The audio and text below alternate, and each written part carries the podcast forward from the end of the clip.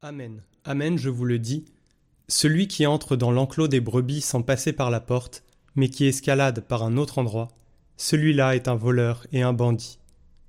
Celui qui entre par la porte, c'est le pasteur, le berger des brebis. Le portier lui ouvre, et les brebis écoutent sa voix.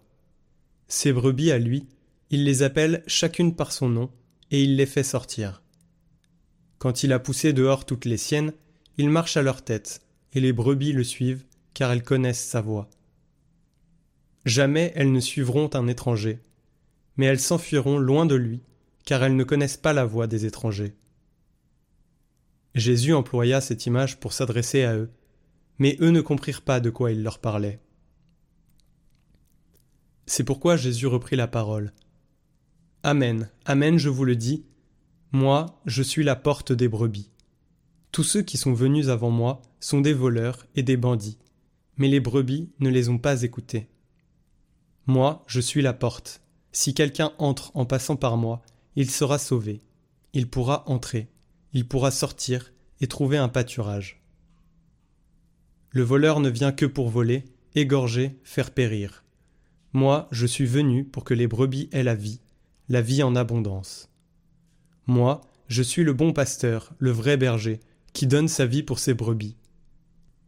Le berger mercenaire n'est pas le pasteur. Les brebis ne sont pas à lui. S'il voit venir le loup, il abandonne les brebis et s'enfuit. Le loup s'en empare et les disperse. Ce berger n'est qu'un mercenaire, et les brebis ne comptent pas vraiment pour lui. Moi, je suis le bon pasteur, je connais mes brebis, et mes brebis me connaissent, comme le Père me connaît, et que je connais le Père. Et je donne ma vie pour mes brebis. J'ai encore d'autres brebis qui ne sont pas de cet enclos. Celles-là aussi, il faut que je les conduise.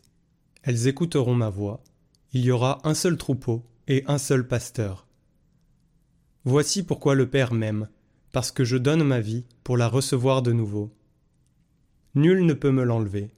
Je la donne de moi-même. J'ai le pouvoir de la donner, j'ai aussi le pouvoir de la recevoir de nouveau. Voilà le commandement que j'ai reçu de mon Père. De nouveau, les Juifs se divisèrent à cause de ces paroles. Beaucoup d'entre eux disaient Il a un démon, il délire. Pourquoi l'écoutez-vous? D'autres disaient Ces paroles ne sont pas celles d'un possédé. Un démon pourrait-il ouvrir les yeux des aveugles? Alors arriva la fête de la dédicace du temple à Jérusalem. C'était l'hiver. Jésus allait et venait dans le temple sous la colonnade de Salomon. Les Juifs firent cercle autour de lui. Il lui disait Combien de temps vas-tu nous tenir en haleine? Si c'est toi le Christ, dis-le nous ouvertement. Jésus leur répondit Je vous l'ai dit, et vous ne croyez pas. Les œuvres que je fais, moi, au nom de mon Père, voilà ce qui me rend témoignage. Mais vous, vous ne croyez pas, parce que vous n'êtes pas mes brebis. Mes brebis écoutent ma voix. Moi, je les connais, et elles me suivent. Je leur donne la vie éternelle. Jamais elles ne périront, et personne ne les arrachera de ma main. Mon Père qui me les a donnés est plus grand que tout, et personne ne peut les arracher de la main du Père. Le Père et moi, nous sommes un.